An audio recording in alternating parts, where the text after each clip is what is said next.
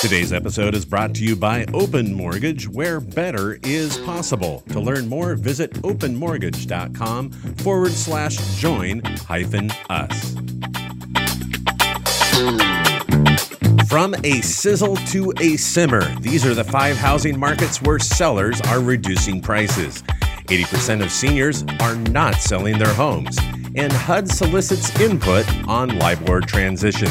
These are your top reverse mortgage news stories for the week of October 11th. You're listening to HECM World Weekly, the nation's only weekly podcast for the reverse mortgage professional.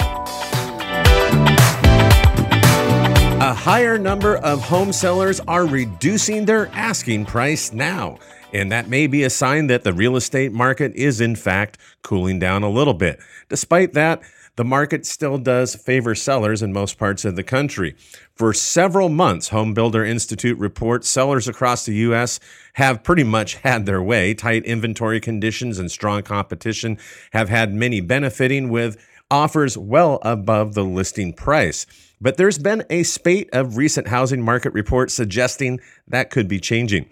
Among other things, recent data shows more and more sellers are reducing their asking price in order to attract buyers. And folks, I've seen it here in my own hometown of Redding, California. That's the north state of California. People have listed much to, well, maybe they got a little greedy and they're having to drop their price. So it's just another sign the real estate market is cooling down after more than a year of hyperactive and insane home buying activity. Last week, research from Realtor.com published a housing market update with data through the end of September 2021, and it contained real estate statistics and trends for the nation as a whole, along with the 50 largest metros. That means sellers in many housing markets are now having to work just a little bit harder and be more flexible in order to attract offers from buyers. And here are the five housing markets with the highest priced reduction share in September 2021. Number one, Portland, Vancouver. Vancouver, Hillsboro, Oregon, 28.9% have had to drop prices. Milwaukee, Washika, West, Allis, Wisconsin, you can correct me on that pronunciation. 26.5% of the listings have reduced their price. Pittsburgh, Pennsylvania, nearly one quarter, actually over one quarter, 25.8% reduced pricing. Austin, Round Rock, Texas, 24.5%. And Columbus, Ohio, 24.5% of home sellers have reduced their listing price.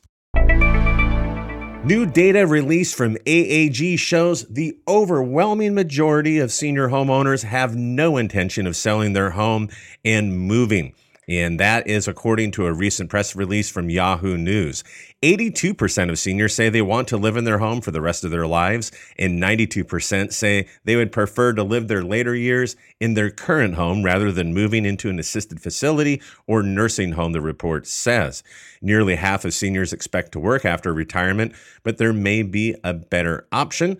That as part of the Importance of Home survey with over 1,500 participants aged 60 to 75 and it shows that nearly two in three seniors have an emotional attachment to their home, and that 50% of American seniors saw the pandemic as a contributing factor to wanting to live at home longer. Nursing homes and assisted living facilities were some of the first and most devastatingly hit during the peak of the pandemic. Perhaps it's not surprising that folks decided that being at home may be a safer option. And that option can also include a reverse mortgage, a way to at least eliminate mandatory monthly mortgage payments and increase one's cash flow. This episode is brought to you by Open Mortgage, where better is possible. To thank our sponsor, click on the banner on this page or go to openmortgage.com forward slash join hyphen us.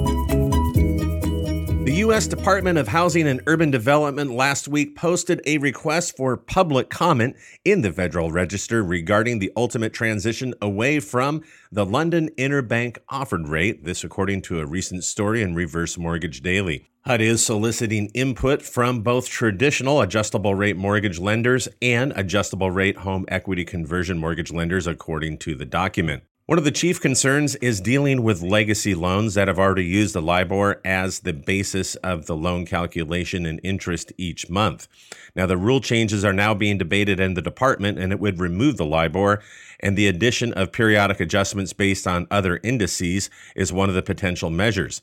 HUD intends to issue a proposed rulemaking to remove the LIBOR as an available interest rate index and provide new available index for periodic statements for newly insured forward and HECM adjustable rate mortgages, to recommend a replacement comparable index for existing forward mortgages, and to implement a secretary prescribed replacement index for existing HECMs, said HUD in the register.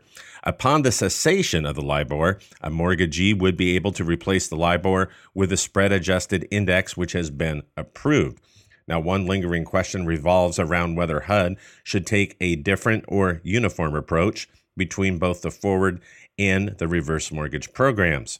The agency is also soliciting input on the issues that servicers and mortgagees may anticipate regarding the HECM principal limit growth resulting from an index change.